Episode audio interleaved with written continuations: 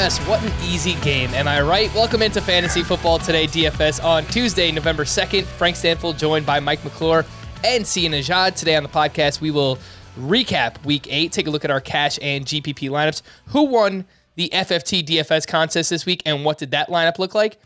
It's actually pretty impressive who won. We'll talk about that later on. It wasn't my dad, just spoiler alert. And then we will take an early look at week nine pricing and some uh, early thoughts on the Thursday night football showdown game between the Colts and the Mike White led New York Jets. How about Mike White? What is up, Sia? NFL DFS.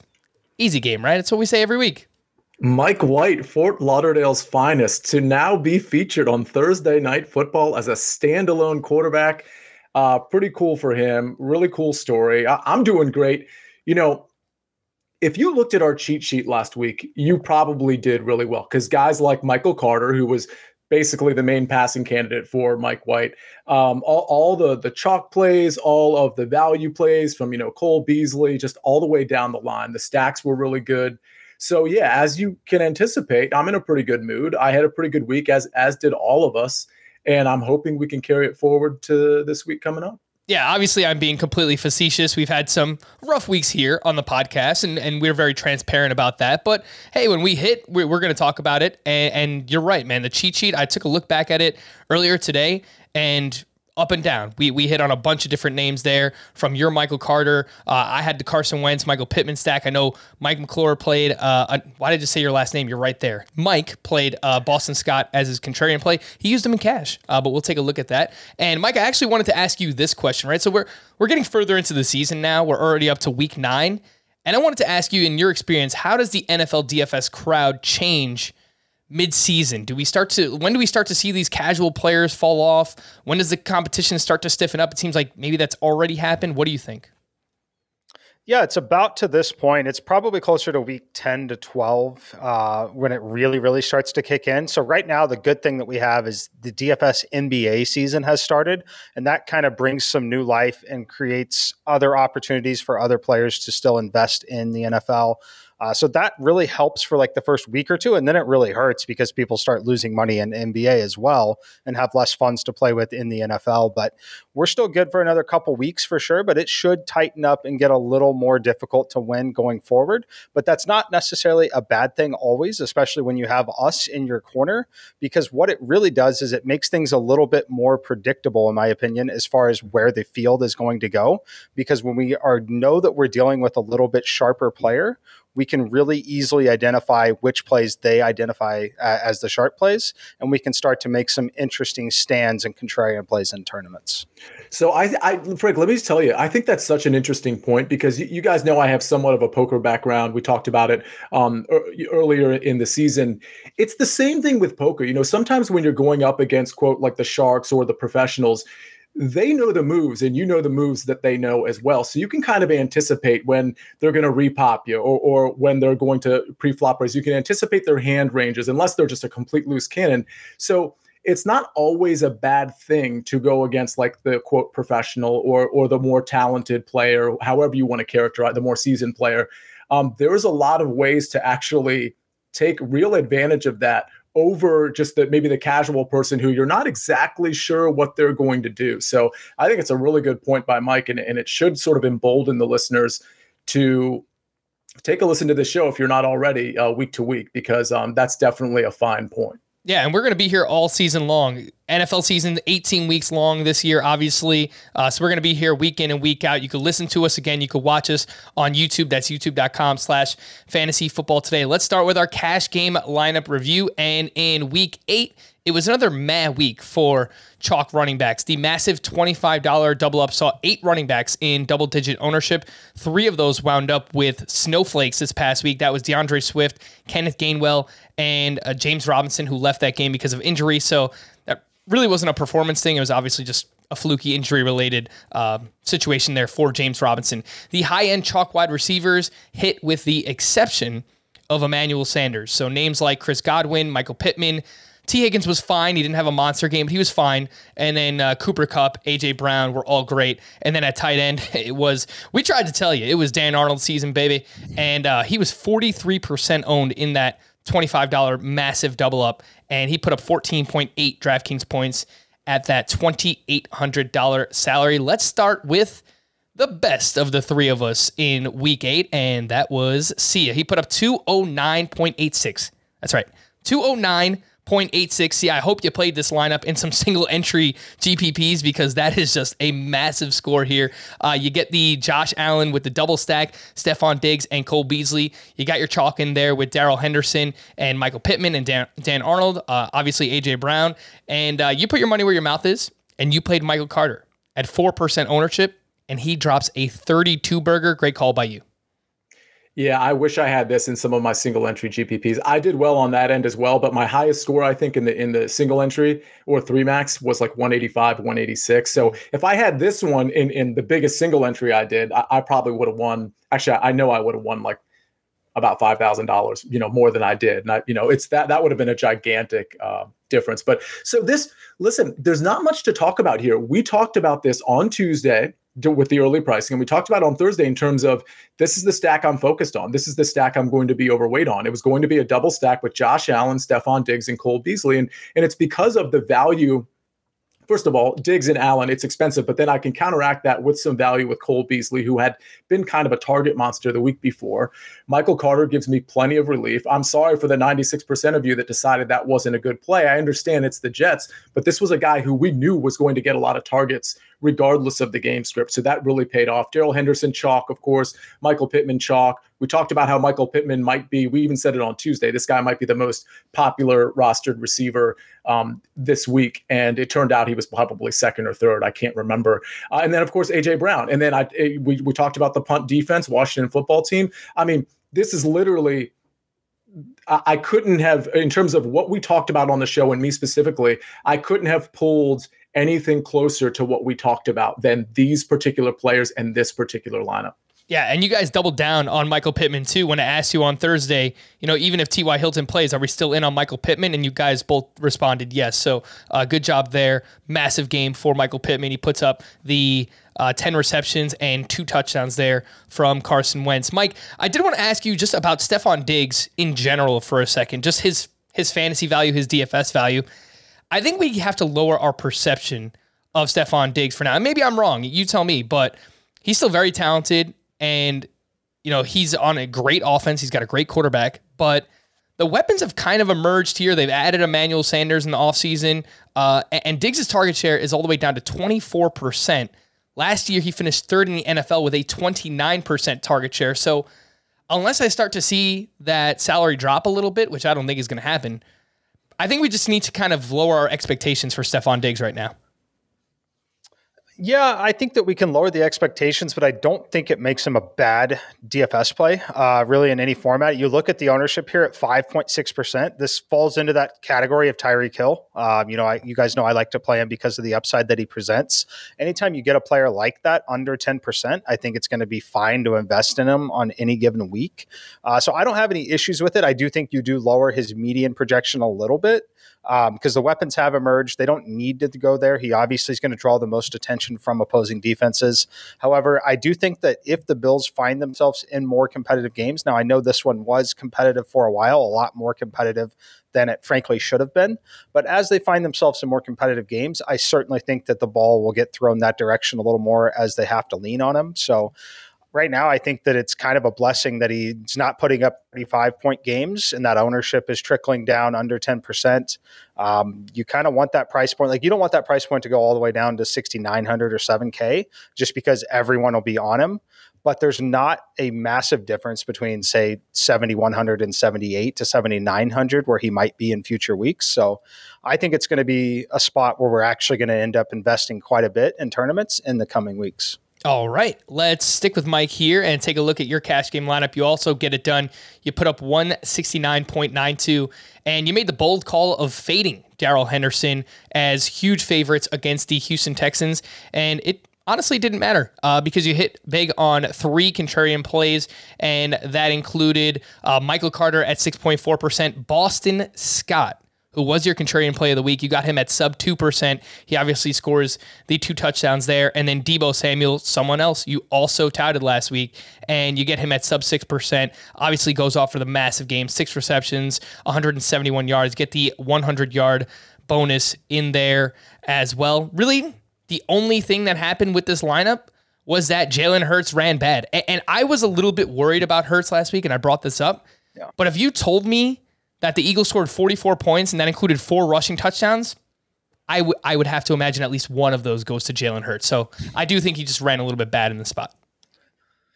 Yeah, definitely. I think I ran very really bad in this lineup. Uh, I think the you know this is my worst lineup of the week by a considerable margin, and it just so happened to be in cash games. It doesn't happen that often where it's your worst lineup. Um, the D'Andre Swift situation, uh, that's why you don't see Henderson in this lineup. Henderson would have been there had we not got the news that we did on Sunday morning, which forced D'Andre Swift into also every single lineup that I played, which unfortunately did not work out at 9.1 points. But yeah, the Jalen Hurts, you give the Eagles 44 points and his median outcome in a 44 point game is literally going to hit like it's closer to 33 than 11 on, on his points here. Um, he should have had a bare minimum of 24 points in this game, and it's just kind of the way it goes. Uh, it's you know part of it, and obviously didn't matter this week. So fortunate for that. And you know the Boston Scott call, yeah, I was on it there. It's kind of a strategy you've seen from me all year. I really for the most part, am paying up for a premium at the wide receiver or tight end positions that I really love. This week, that was Cooper Kupp, Deebo Samuel at all costs. And Boston Scott, as far as how I ended up on that play, we've seen it from the Eagles. We've seen it from a number of teams, especially when you're dealing with some of the younger players like Gainwell while it might seem like they might jump into that lead back role, sometimes they like to keep them in that secondary role that they're used to being in when they're so new in the offense. And they like to bring someone else in to take that primary role to keep everything else kind of the same there. And unfortunately, or fortunately, fortunately for me, unfortunately for a lot of the field, that's what happened to Kenny Gainwell in this game. Yeah, and we won't talk about this uh, because Derrick Henry is not on the main slate this week. He's not going to be on any slate any uh, anymore moving forward. But what you just mentioned is the fact that you know sometimes teams would rather just you know bring someone in and and give them that role rather than expand someone like Jeremy Jeremy McNichols' role. Uh, so I think we're going to see a lot of Adrian Peterson with the Tennessee Titans moving forward, which is uh it's pretty gross at, at 36 years old. There, uh, Mike, uh, Sia rather. I did want to bring up Deebo Samuel again. Like this guy is an absolute stud. I mean, he is a top three or four option at the position at wide receiver, week in and week out. Absolutely matchup proof. You know, honestly, I think he's only behind Cooper Kupp, Davante Adams, and maybe even Tyreek Hill. We'll talk about the Chiefs later on because there's something going on there. But yeah, I think Deebo Samuel is he's elevated himself and, and rightfully so into like that top three conversation at wide receiver.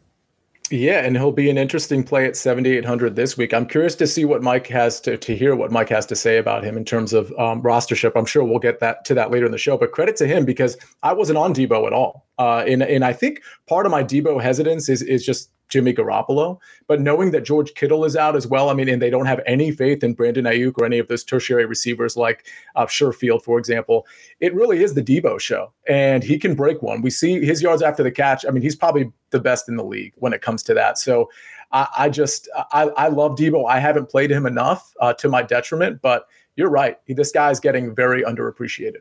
All right, let's pull up my cash lineup and Back on the winning side, baby. Let's do it. 186.64. And last week I said I wanted to, I was looking into paying down at quarterback, and, and that's exactly what I did. I got Carson Wentz at 8.6% ownership here. Uh, strong fantasy day from Carson Wentz, but dude, like, the decision making, I, I, don't know. We've got to figure something out because it's it's working for fantasy, but I mean real life purposes. Like Carson Wentz, what are you doing, dude? Uh, we paired him up with Michael Pittman in this spot and went with chalk at running back, darrell Henderson and d'Andre Swift. I thought Swift, much like you, Mike, I thought Swift was a great play even before jamaal Williams was ruled out. And then, you know, once that happened, um, you know, it was it was obviously just an automatic lock here uh, for me with D'Andre Swift. And then I got Cooper Kupp at wide receiver, Cole Beasley at wide receiver, Dan Arnold at tight end, chalk wide receiver with Chris Godwin in the flex, and then of course the Washington football team defense.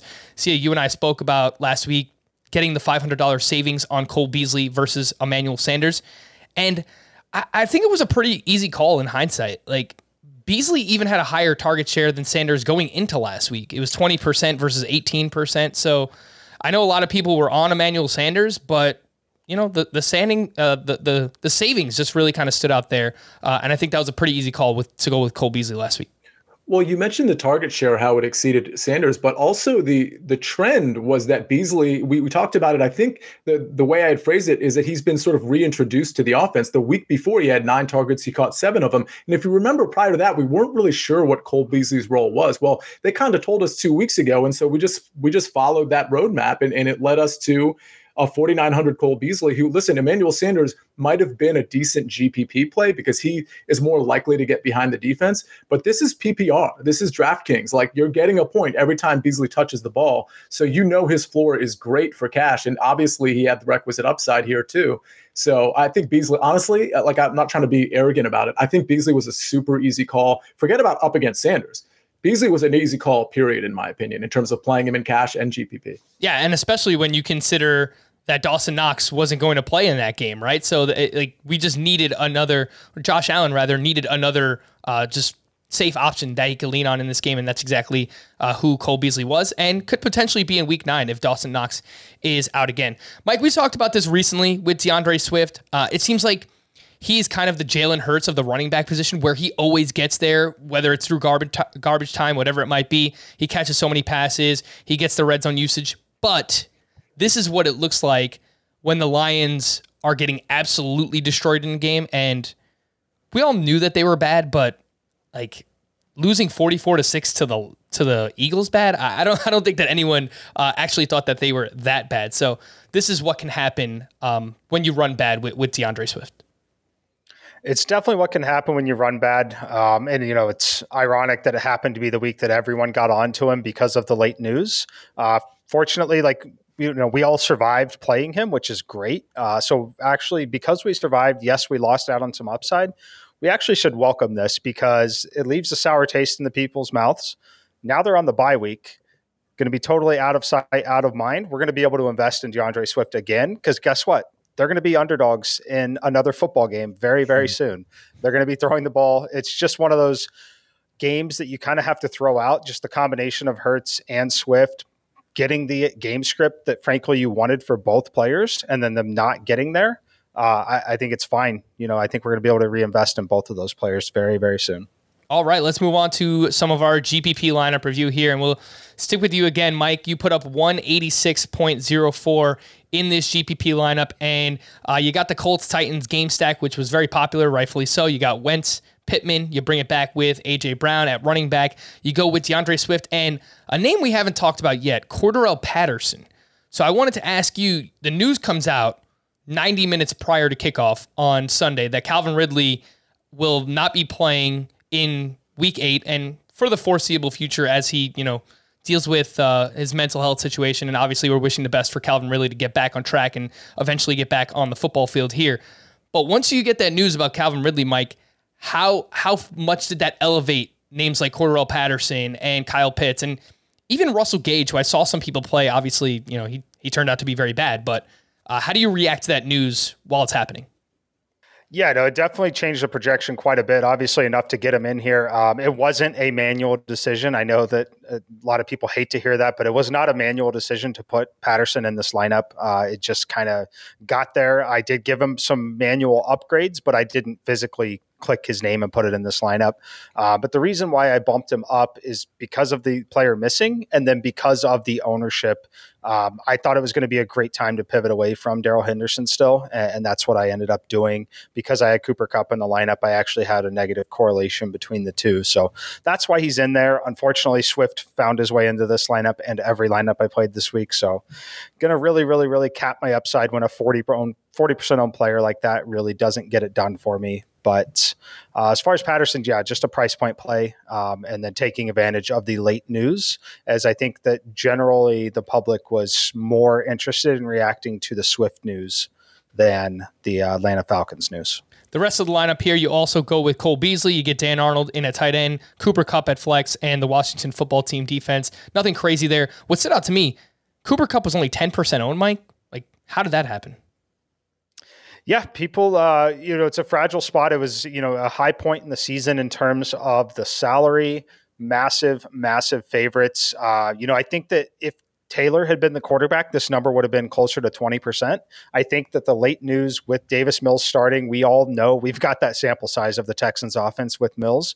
We know that they're not good. And I think that that combined with some of the other plays on the slate that people wanted to invest in, I think it was just one of those everyone knew he was going to be popular and everyone kind of pivoted off at the last minute. And uh, I, you know, like you say every week, fade Cooper Kupp at your own risk. And I did not fade him this week. All right, let's move on to uh, a GPP lineup here from Sia. And very similar to your cash game lineup, Sia, you had basically a 3v3 where you wound up with uh, Swift, Jonathan Taylor, and Tee Higgins in there over Darrell Henderson, Michael Pittman, and Stefon Diggs from your cash lineup. And uh, a few things I was going to ask you: Is this a single entry? If it was, again, I, like, I, I'm not trying to rub it in because I'm sure you had a great week anyway.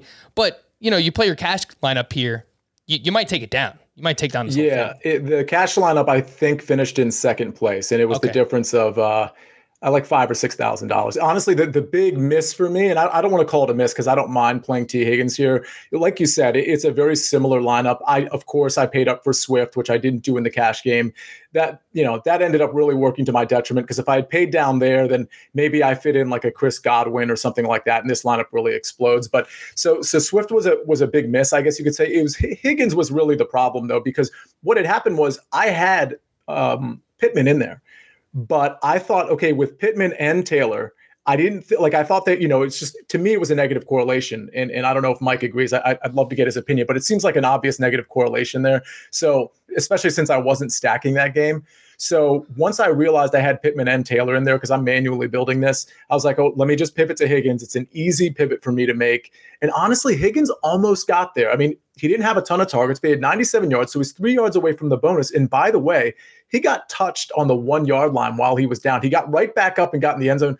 I wasn't even sure he was touched. But the point is, he was one yard away from or maybe I should say three yards away from having maybe almost twice the points that he has here, which is close to what Pittman got. So I'm not going to qualify that one as a mistake, but that's really where it went downhill for me with Tee Higgins and Swift. But again, I stuck to my guns here. I went with the guys I said I was going to go with for the most part in terms of the stacks and the low end players that I was definitely going to play, namely Michael Carter, Cole, Bleas- Cole Beasley, and Dan Arnold, and the Washington football team defense. Mike, two things here. What do you think about that negative correlation statement between Michael Pittman and Jonathan Taylor? It kind of feels like everything in the Colts offense is running through those two right now. So if they're in a competitive game, a shootout, which that game wound up being, that both of them can go off in the same game.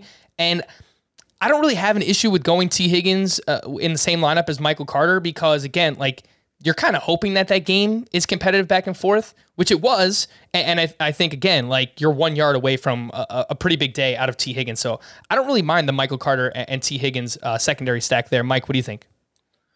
Yeah, no, I completely agree. I think this lineup is better than what he was proposing with having Pittman over Higgins uh, in this spot. So the only way I would have played Pittman and Taylor together in the same lineup is if I was playing Carson Wentz. Uh, mm-hmm. Uh, the only way I would do it is if I'm playing both. You're thinking it's going to be a game where they just either absolutely roll or it's just a massive shootout. But for them to both have big games and big enough games to get there and pay it off in a tournament, it's likely going to be coming through the arm of Carson Wentz. It's going to likely be Jonathan Taylor not only running the football, but catching passes like he has been recently. So, not a problem at all there. Um, I would not have liked to seen Pittman and Taylor in the same lineup without Carson Wentz, frankly. Um, yeah. That's when I, I, think that the scenario where they both pay off the price tag, while they certainly got there this week, your lineup arguably would have been better if you had played Wentz over Josh Allen and then obviously used that salary to go elsewhere. But the, you know, always 2020 on that hindsight. But I think you made the absolute right call. And that Higgins play, like, easily could have 23 fantasy points in that game mm-hmm. very easily.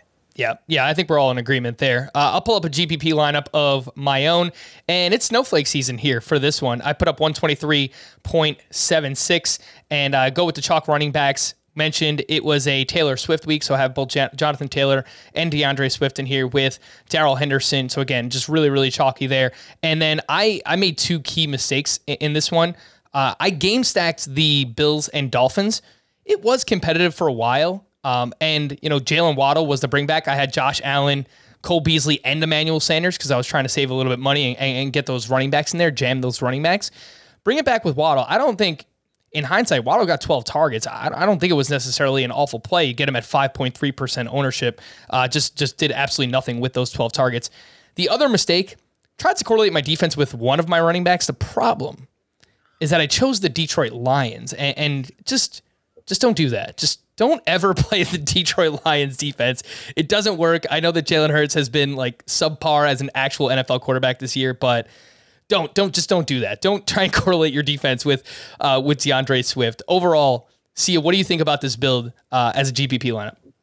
I don't mind it. I agree with you about the Lions thing. Listen, your running backs are great. I, I don't mind the Jaylen Waddle play. I'm I definitely would have supported that last week. I, I guess with Sanders and Beasley, I understand the logic in terms of saving money, but I, I think the the odds that they both get there, I think, are, even though their prices are are good, I think the odds that they both get there, knowing that Diggs is around as well, um, I think is is unlikely. So I might have just decided to choose one of those. Obviously, Cole would have been the better one, but I might have just gone with one of those in this particular stack, or I would have stacked one of those with a Stefon Diggs like I did. Which again, Diggs didn't work out, but that's what I would have done.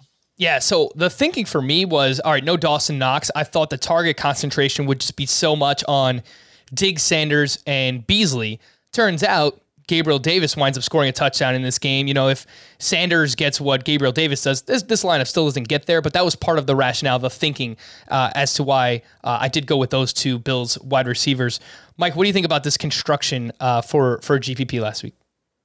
I really don't mind it at all. And I think it's still fine to correlate the Lions with your running back. Um, I think the most concerning thing here is that the Lions were still 4.7% owned. I, I, would expect them to be lower than that. I would like, if you told me you could get a $2,300 defense, even if it's the Lions and they're 1% to 2% owned, I don't have any issue with that at all. We, we punt the defense all the time. We're not expecting a negative four score. We're expecting most of the time that your score is essentially just going to be a zero. And I, I think that that is okay, knowing that's within the range of outcomes. But I do agree with Sia. I probably would not have played Sanders and Cole Beasley together in the same lineup. Uh, just I, I, do think that there's somewhat of a negative correlation involved in that one. If I was going to play them together, I would certainly have played Josh Allen and, and hoped you know they put up 56 points or something in that game. But uh, overall, just you know, it, it's not the best lineup I've seen, but it's certainly not the worst lineup. And just you know, just ran bad in terms of the number of points that each player individually put up. Uh, but the, the lineup was definitely not as bad as the score that it put up. All right. Thanks, Mike. What a nice guy. I mean, letting me off the hook pretty easily here. I do appreciate that. If you want to compete against us this week in our FFT DFS contest, you can do so on DraftKings. 150 entries, $5 to enter. The top 15 gets paid out. The link is in the podcast and the YouTube YouTube description if you would like to join. Shout out to KB Strat, hmm, you might have heard the name before. Now won the contest two weeks in a row. I, I understand there's only 150 people in this contest, but like that's still pretty impressive to win a contest two weeks in a row. Uh, gets $135, so that's now $270 that you could play with in your bankroll. Scores 211.5 points in this lineup. And um, honestly, like I'm just gonna throw my cash lineup in, in the FFT DFS contest next week because like what am I doing? I, I think I would have finished fifth in this contest if I just played my cash lineup. Anyway, uh, for KB Strat here, Brady, uh, Brady Godwin stack, no bring back, Michael Carter, and Kenneth Gainwell at running back just goes to show you that you can have a dud, you can have a snowflake in your lineup, and you could still win. You could still take down. You know, obviously this isn't a huge contest, but you you you still can win. What you need to do is, is hit on everything else, and that's exactly what this user did. AJ Brown, Michael Pittman, Dan Arnold, Cooper Kupp, Washington football team. Sia. You had a great showing in this contest. You finished fourth and you cashed. Mike, you actually performed very well. Also, uh, just outside the money by one spot, you finished 16th. So, yes, I did post an embarrassing photo on Twitter of myself in a Nacho Libre costume uh, back when I was 17 years old. You can go check that out on Twitter at roto underscore Frank. Uh, ya. This lineup, um, again, I, I just think it goes to show you can you can miss on a player and, and, and you can still take something down. I can't believe the same person has won twice in a row. It's crazy. I mean, it, would be one thing if it was twice in one season, and that would still be crazy. But twice in a row, given what we've done this for eight weeks, is actually amazing. Is this guy Frank? Do you know is he on Twitter or anything like that? I don't know. Uh, look, if you're listening, um, if you're watching, tweet at us again. The the the winner here, KB Strat. That's the DraftKings username. So I haven't heard from this person yet, but if you want to reach out, yeah, hit us up. I'm at roto underscore Frank on Twitter. He's at Sia Nejad. And then there's at Mike5754. Send us a tweet. Uh, let us know because crush it two weeks in a row here. I mean, but this is impressive. I, obviously, Brady to Godwin, you're never going to argue with, no matter injuries to Antonio Brown or not. But w- we knew he was going to key in on Godwin. He was a great play. Frank, obviously, you played him too. And Mike, I think you may have as well. I think I was the odd man out. I didn't end up getting to Godwin for some reason. Um, Michael Carter, AJ Brown. I mean, it's it's he didn't have any bring back with uh, with the Saints, but I don't have a problem with that at all. I, I just everybody in here makes sense. So I I, I love this lineup. The Gainwell thing we talked about him, but really it was Mike that said, "No, nah, I'm not so much on Gainwell. Let's let's do Boston Scott if you're going to play a running back in this offense." I mean, this score would have been unbelievable if he had Boston Scott in, and he he would have won some huge tournaments if he put a lineup like that in. But yeah, this is this is a great lineup, and it's consistent with a lot of the guys we talked about, which makes me feel. I'm not saying he's taking our advice, but you know, this is a lineup that scored 211 points in a week that was kind of slow in terms of scoring. So uh, it's nice to see a lot of our guys in there. No, no, no. People are taking our advice here in this contest because look at Michael Carter's ownership 18%. The other contest we were talking about, he was 6%, he was 4%. No, no, no. People are listening. So I do appreciate that. Uh, Michael Carter, all the way up there, 18% ownership. As for Chris Godwin, basically anytime AJ Brown is out, uh, Antonio Brown rather, Chris Godwin is going to be in my player pool. And especially when you consider the matchup, the fact that Mike Evans had struggled against the Saints in the past, we had that report that uh, Rob Gronkowski was going to, going to be limited this week and, and, might be more of a decoy. It was just, for me, it was a slam dunk playing Chris Godwin. Mm-hmm. So we'll see if Antonio Brown uh, can return after the bye. The Bucs are in bye in week nine. Um, but yeah, Chris Godwin anytime uh, that happens, he, I think, is in play. Let's take a quick break. When we return, take an early look at week nine pricing here on Fantasy Football Today DFS. Robert Half research indicates nine out of 10 hiring managers are having difficulty hiring. If you have open roles, chances are you're feeling this too. That's why you need Robert Half. Our specialized recruiting professionals engage with our proprietary AI to connect businesses of all sizes with highly skilled talent in finance and accounting technology, marketing and creative, legal, and administrative and customer support. At Robert Half, we know talent. Visit RobertHalf.com today.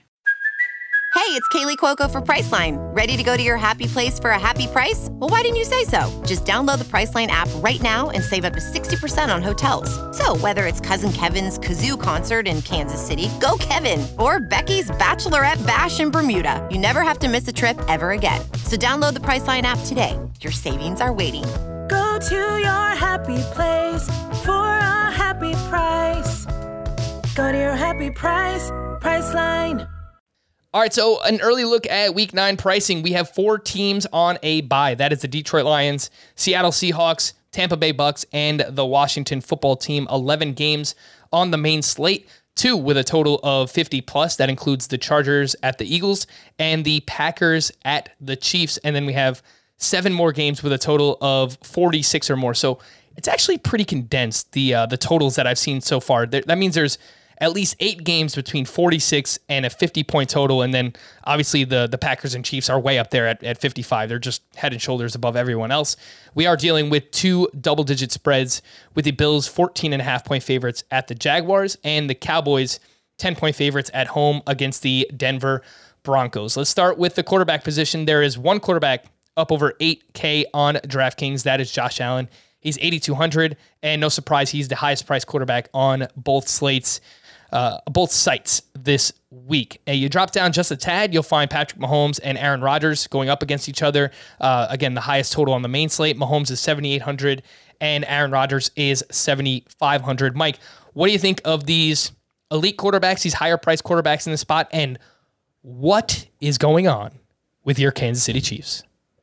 Chiefs have not been good, that's for sure. But uh, I will be going back to the well a little bit this week against Green Bay to nobody's surprise. Um, the quarterbacks that I like this week, though, there's a lot of them uh, at the top. I really like Lamar Jackson. I like Patrick Mahomes. Uh, I could be talked into playing Josh Allen, although it won't be in cash games for me. Um, and then I could still get there on Aaron Rodgers at 7,500 as well. So, but right now it's Lamar Jackson just because he is the cheapest, uh, and I like the spot for him. But I'm going to have Lamar, I'm going to have Mahomes, and I'm going to have Aaron Rodgers at the top. Yeah, I do like Lamar Jackson quite a bit myself. Might be looking at him as uh, an early cash game play at this point in the week. Going up against the Minnesota Vikings, that game has a 49 and a half point total as of now. And then a few other names that stood out to me in that mid tier. Justin Herbert, he's struggling right now, but we still know he has big upside. He is at the Eagles. He's 7K. Joe Burrow is in a divisional game against the Browns. He's 6,800. And I believe I saw this stat that he is the only quarterback with multiple touchdown passes in every game this season. Jalen Hurts is on the other side of that Charger game. He's 6,700. He let us down in week eight, but we know that he still has a very high floor and ceiling each and every week. A few uh, cheap options I'll mention. Tua Tagovailoa is going up against the Houston Texans. He's 5,800. Taysom Hill looks like he's going to start now for the New Orleans Saints. He's up against the Falcons at 5,500. And then Teddy, uh, Teddy Bridgewater at the Cowboys, 10 point dogs. Cowboys have a, a, really strong cornerback there in Trevon Diggs, but uh, have still given up some production in the past game. He is just 5,300. Sia, what are we thinking with the quarterback position? I'm thinking I'm going to be paying up high for quarterback. I think the only quarterback I'd even consider low, and this assumes he's fully cleared through concussion protocols and actually ready to go. But Taysom Hill at 5,500 certainly makes sense at home against Atlanta. It's almost like the same. It's almost like a Jalen Hurts argument. Uh, to me, he has plenty of touchdown equity, maybe more than Jalen Hurts actually, but he's certainly going to be using his legs a decent amount as well. So Taysom at 5,500 makes sense, but I agree with Mike. I mean, Aaron Rodgers is definitely in play. My favorite is probably going to be Josh Allen again. A close second is going to be Lamar Jackson. I think my third favorite is Aaron Rodgers. So those are kind of like the three guys I'm going to be playing the most and, and I'm going to be stacking the most. Honorable mention to Herbert because I feel like people are probably down on Herbert at this point. Um, they do travel to the East Coast, so that's kind of a knock against them. People aren't going to knock him for that necessarily, but Philly does sport a pretty good pass defense, at least from a numbers perspective. So I think the combination of those things are going to keep Justin Herbert's ownership low. And if that's the case, I'll, I'll definitely dive in. Burrow's interesting, um, but for me, it's Josh Allen, Lamar, Aaron Rodgers, and a little bit of Justin Herbert. And I'll point out a, a schedule a scheduling item there with Justin Herbert traveling east, but that game is still at 4 p.m. So it would be a normal 1 p.m. Uh, start on the West Coast. So it's not like last time he faced the Ravens traveling east and, and he played in that 1 p.m. Eastern time start. That game is a little bit later this week. At the running back position, we have two running backs that are at 8K or higher on DraftKings. That includes Christian McCaffrey. He is right at 8,000. Sounds like he's going to try and practice on Wednesday. We'll see what happens with CMC. And then Alvin Kamara is at home against the Atlanta Falcons. He's 8,200. And last week, First game with Mark Ingram back with the Saints. Kamara played a season low 67% of the snaps.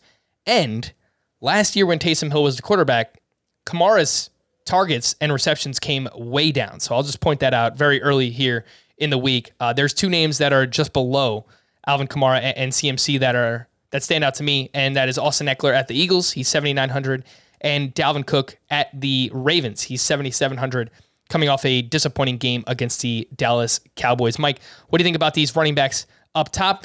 Maybe I shouldn't even ask you because like you're not going to pay for running backs. We know that. Yeah, probably not. But I could end up with a little bit of Aaron Jones. It really yeah. like if I do pay up for running back, it's going to depend on what the status of Taysom Hill is uh, and if that's even a viable option for us. If it is, then Aaron Jones will definitely make his way into the player pool. If not, right now, I'm going to have a lot of Chase Edmonds. I'm going to have a little bit of Eli Mitchell. Uh, I know they're in the same game, which is typically a no no, but at least one of them catches enough passes that I think it's going to be fine. And the price points kind of negate everything. So the three running backs that I've got circled so far are Chase Edmonds, Eli Mitchell, Aaron Jones. Um, let's see. Maybe by the time uh, Sia gives his take, I might be able to run and find some deeper value. But as of right now, that's where I'm going to be looking. Yeah, it, it's kind of a weird slate right now, and it's not looking great at the running back position. So I, am I'm, I'm thinking I might be spending down as well. I mean, we have no Jonathan Taylor on the slate. He's been amazing this year. He plays on Thursday Night Football against the New York Jets. Obviously, Michael Carter, who probably would have been uh, a pretty affordable price, is also playing in that same game. But a few other value standouts for me: Devontae Booker going up against the Las Vegas Raiders. He's 5,900. You could run on the Raiders. Myles Gaskin, you could definitely run on the Texans. He's 5,800. He had 15 touches last week. I do like Elijah Mitchell in that game against the Cardinals. He's 5,800. Darrel Williams is, is 5,700. I don't know who Derrick Gore is. Is he related to Frank Gore? Not sure. He scored a touchdown on Monday Night Football. Came out of nowhere, but it's still a pretty good price for a running back on the Kansas City Chiefs offense. We have all the Eagles running backs. They're 5,200 or less. And uh, it's gross, Sia, but I'll just throw the name out there. If James Robinson can't go, Carlos Hyde is 4,900. He had six receptions last week different position, but Jamal Agnew is 4,300. And I think that's a guy to be interested in in that Bills Jaguars game. But yeah, as far as the punt options, oh, well, let me tell you a couple of the guys I like up top. We'll, we'll have to wait and see on Kamara. I'm probably not going to get there. I might take a chance on Ekeler especially if I'm not stacking the game. I think that might be a piece that I get of that game. Philly not great against the run, as we know. Dalvin Cook's interesting to me as maybe a, a run back option if I'm stacking the Ravens, which I expect to do. Uh, I like Mixon a little bit at home against Cleveland, in spite of that offensive line being pretty bad right now. I think it might be Nick Chubb week. I think it might be because we know we don't have Kareem Hunt back. D'Ernest Johnson gets some touches, but we saw last week not many. And Nick Chubb going against Cincinnati, I, I think he's going to be able to run downhill against these guys. So I think that might be where I start Nick Chubb, and I might build around that. Hopefully, I can pay up for Ekeler. Otherwise, I'm paying down for Damien Harris because I like him at Carolina. And if I really want to punt, I think AJ Dillon at Kansas City makes a lot of sense at 4,600. I will just point out, see, uh, how, how concerned are you about the fact that there were three rushes inside the 10 last week for the Cleveland Browns, and D'Ernest Johnson actually had two of those. So maybe it's, you know, Chubb's first game back and they didn't want to throw much at, uh, throw too much at him right away. But is that something that you would actually be concerned about this week for Chubb? Not really, only because his rushing attempts weren't voluminous. And and that's really all I care about. I don't think they were specifically targeting D'Ernest Johnson for the goal line work. I just think from a game flow standpoint, that just happens to be what it was. If you ask me this coming week, is D'Ernest Johnson going to get some some goal line work? Yeah, maybe, but it won't be. To, in my opinion, it's not going to be more than Nick Chubb's. So I think Nick Chubb's going to get a decent complement of, of red zone work, but also work between the 20s as well.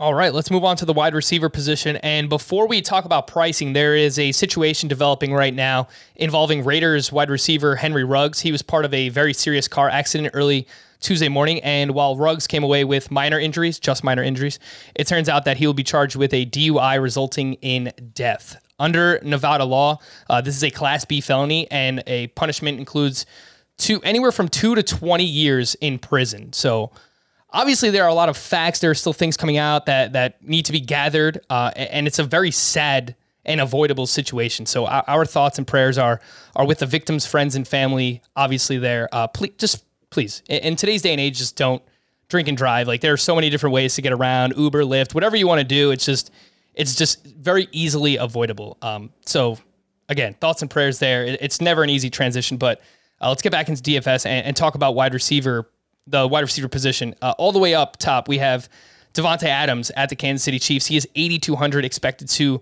return to practice on Thursday. And then just behind him, we have Tyreek Hill, 7,900.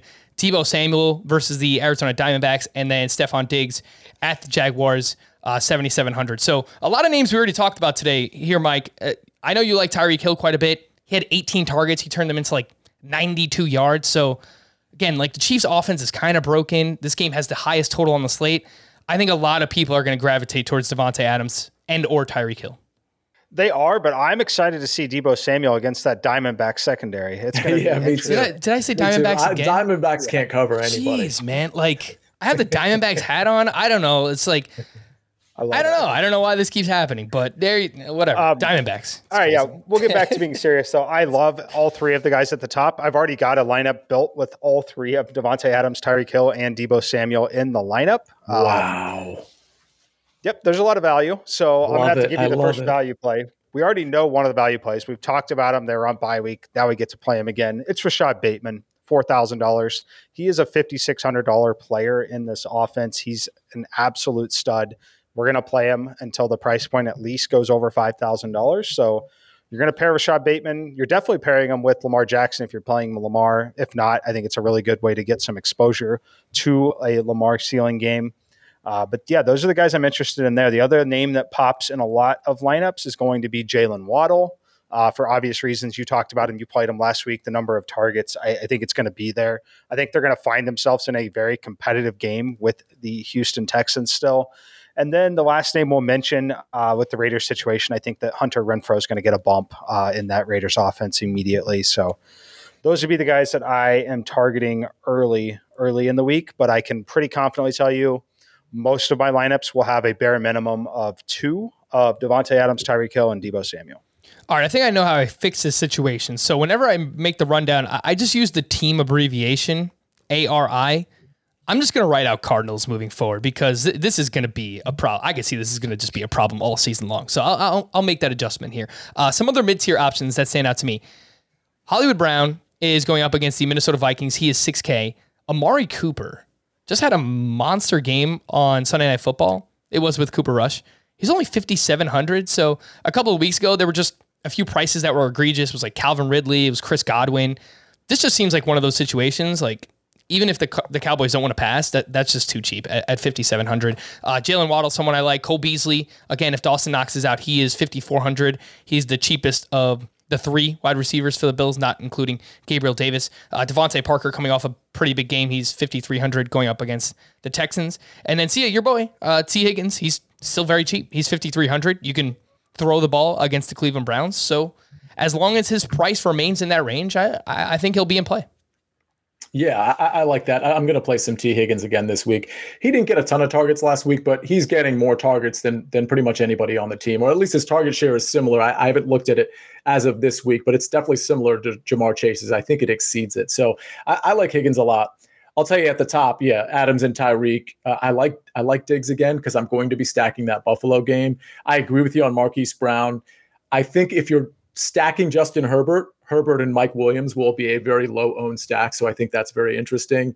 Courtland Sutton at home against Dallas is another one that I kind of like. He's only, what is it, 5,900. I think that's reasonable. Let me give you some low end options. Um, Kadarius Toney, if he's healthy, came back into the game yesterday, so he appears to be healthy. Sterling Shepard, I don't think he aggravated or he, he had a quad injury. I don't think he's playing next week, and they're going to need to score against the Raiders. I think Toney might end up being the go-to guy. He'll get a ton of catches. Here's some sort of grossish punt options, especially if you like that Cincinnati game in any way in terms of their pass catchers. You could run it back, of course, with Nick Chubb or Odell Beckham at 4,500. I'm just throwing it out there. Yes. Jamal, Ag- Jamal Agnew's another one at, at 4,300. His last three games 12 targets, six targets, seven targets. And if James Robinson is out and Carlos Hyde is in, I could see more work coming to Jamal Agnew. And then you, you mentioned Mike uh, Rashod Bateman at 4,000. I mean, listen, th- that that's just a super low price. I'll mention one other guy. If you really need to dig deep, and we mentioned him already in this show, I believe he had four targets, caught three of them, and a touchdown. Not a ton of yards, but Gabriel Davis at the Jaguars. Again, if you're if you're trying to do a stack or get a bunch of pieces of this Bills game, um, obviously you want to go Beasley and Diggs. But if you can't afford that, Gabriel Davis is a nice option potentially. 100% with you on Odell Beckham. I, I know it has been gross, but he's like been in the news. There's trade rumors. I saw some story about like his dad has some kind of way to fix the Cleveland Browns. I don't know. I didn't read it, but there's a lot of stuff going on with Odell Beckham right now. They've had squeaky wheel situations before in the past with him. It hasn't worked, but he's just so cheap at, at 4,500. Uh, one more name I'll throw out there uh, Brandon Aiyuk. He is 4,100 and coming off a game where he played a season high 88% of the snaps and he saw a season high seven targets. Didn't have a great game, four receptions for 45 yards, but he's on the field. Um, and it's a and it's an important game there against the Arizona Cardinals, not not the Arizona Diamondbacks. At the tight end position, Travis Kelce is still up top. He is 7K. He is the highest priced tight end, and he's going up against the Green Bay Packers. Looks like there is going to be no Calvin Ridley again this week. Kyle Pitts is at the New Orleans Saints. 5900 did let us down uh, last week for for those of us that that played him. Mark Andrews is 5500 and then we do get Mike Gesicki in just a phenomenal matchup. He's seeing a ton of targets right now. Uh, he is 4900. A few other plays here. Dallas Goedert all the way down to 4500. That that doesn't seem warranted. He he still has a, a massive role since Zach Ertz has been traded. And Dan Arnold, we just played him last week. It's not a great matchup against the Bills. Uh, he's only 3,400, and, and, you know he had an awesome game. So let's throw his name out there again. Mike, what do you think? Yeah, Dan Arnold uh, at the top again uh, until they decide that they don't want to throw the football to him, which I, I don't see that changing anytime soon. Uh, it's going to be like frankly, if you're sprinkling out lineups with the price points, you're going to be able to play Arnold, Agnew, or Hyde this week. You're going to be able to play one of those three. One of those three is getting targeted eight to 10 times in this game. It's mm-hmm. just a fact of life in this situation for them. So all three should be in your player pool in some capacity. Dan Arnold will be there. The issue we're going to run into here is he's going to be incredibly popular after the performance he put up again last week. We've touted him a little bit. Other people will start to tout him it's the spot where he's going to garner all the ownership and could potentially bust here. He'll still be in my player pool, but another guy very similar that I've liked what I've seen out of him recently, and I like what I think we're going to see out of him in this particular matchup. That's Tyler Conklin from the Minnesota Vikings at 3,000. Uh, also, anytime I have a situation like this, just because of the way correlations work, I've already told you Lamar Jackson's in my player pool. I've already told you I'm playing Rashod Bateman. Those two being core pieces in the player pool automatically gives a little boost to Conklin in my optimizer and things, just the way I run things, because I want to focus on correlations more than the actual median projection. Um, and just the price savings alone at 3K, I think it's going to be the best pivot on the board away from Dan Arnold. And it's a great way to just help find a punt tight end, right? Just correlating it with one of your main stacks. So, yeah, I think that makes a ton of sense with Lamar Jackson and whichever Ravens pass catcher you want to throw in your lineup. Another really cheap tight end I'll throw out there, uh, Tommy Sweeney, if Dawson Knox is out. He's at the Jaguars. He's 3,100, played 82% of the snaps in week eight. He ran 34 routes on 52 dropbacks. 15 of those routes were in the slot. So it's pretty good usage for a tight end. Uh, Sia. Who are you looking at? Tight end. Yeah, and by the way, I know he's considered day to day, but I think Dawson Knox is sitting out this game as well. So, so I think Sweeney's definitely in play. Um, I, I, like all the guys you mentioned. I'll, I'll mention towards the top. Um, Andrews and Gesicki are, are, probably the most interesting at 5,500 and 4,900. Uh, Dallas Goedert way too cheap at 4,500 in a game that should be high scoring.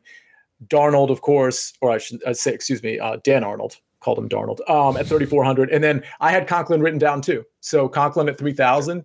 Uh, you know, I, I think what the Cowboys did, they really took Justin Jefferson away. And I don't know if the Ravens are going to be able to do that. But if you do that, uh, it's just going to funnel the targets to Thielen, of course, and then Conklin. Conklin had seven targets last week, caught five of them. Um, pretty impressive. And at 3,000, you don't need much from him. All right, let's uh, wrap up one here. More, one more. Go ahead. One Mike. more real quick. Go ahead. Um, just because I think we're going to be interested in stacking that Chiefs game. We're going to be interested in maybe playing Aaron Rodgers. He's clearly going to be the guy left out still in terms of ownership when you have these other guys on the slate. I like Marcedes Lewis as a real punt tight end. Uh, 2,900. Last week only got one target, which was in the end zone. He did not come down with it. Weeks before that, three targets, three catches, 31 yards, two for two with 17, two for two with 34 all of a sudden he's going to get targeted in the end zone. This Chiefs defense is the worst defense in the NFL against the tight end position. Uh, if you add a one in the column behind the catches and the yards, which is the touch department, he's going to score 12 fantasy points at 2,900. If we think that it's a fragile week for some of the other value, I, I think it's an interesting way to get very, very different. Uh, if and Mike's gone. Mike's frozen a little bit here, but I was going to say I actually really do like the call of uh, Marcedes Lewis. Mike, you're back. You're good. How are we doing? I was never frozen on my screen, so I don't know. Oh, I don't know. Maybe yeah. maybe it's yeah, just me. Good. All right. Well, all right. Maybe I'm the one who's lagging here. Um. Anyway, I, I, I agree with you. I think that it's a really good point. The Chiefs have struggled against the tight end. Uh, whoever is the tight end filling in for Robert Tonyan, who's now out for the year, uh, I think should be in play, and it's most likely going to be Marcedes Lewis. Let's wrap up with uh, some early thoughts on Thursday Night Football Showdown. The Jets are at the Colts. The Colts are 10.5 point favorites here with a 46.5 point total and put some respect on the GOAT. Mike White. He is $9,800 in this game. Showdown. Uh, lots and lots of Jonathan Taylor. He's 11,600. Jets are getting destroyed by running backs week in and week out. It is now five straight games with 110 or more scrimmage yards and a touchdown for Jonathan Taylor. That is just elite, elite level production. Uh, T.Y. Hilton has already been ruled out, so maybe we get some Zach Pascal, some Colts tight ends, and obviously Michael Carter is um, has elite usage right now, 23 targets over his last two games. Mike, is there anyone else who's kind of popping right now in uh, in Showdown? Yeah, I mean, it's you mentioned the name. Zach Pascal is going to be one that's going to fill in uh, nicely, in my opinion. There, and then we have to mention because it's a showdown slate. We got to mention Marlon Mack. He's eight hundred dollars. He's obviously not getting moved here at the trade deadline. Maybe that means he's back in the rotation for a few snaps on a short week. Uh, these showdown slates on the short week, you have to factor in for running backs. The the short week is not insignificant for running back touches. They do a lot of teams do try to limit them. It may only be one series, but at eight hundred dollars, if he does what he did in that other showdown slate game earlier this year, um, you know, totally free square that opens it up to let you play Pittman, play Wentz, play Carter, play Mike White, all in the same lineup. Uh, I can guarantee you, I'm going to be playing some Marlon Mack at eight hundred dollars. All right, that'll do it. We're going to wrap up there. For CN Mike, I am Frank. Thank you all for listening and watching Fantasy Football Today DFS. The next time you hear us will be on Thursday morning, actually. We're going to be recording this week on Wednesday night, so you'll have that early in your feed on Thursday morning. We will see you then.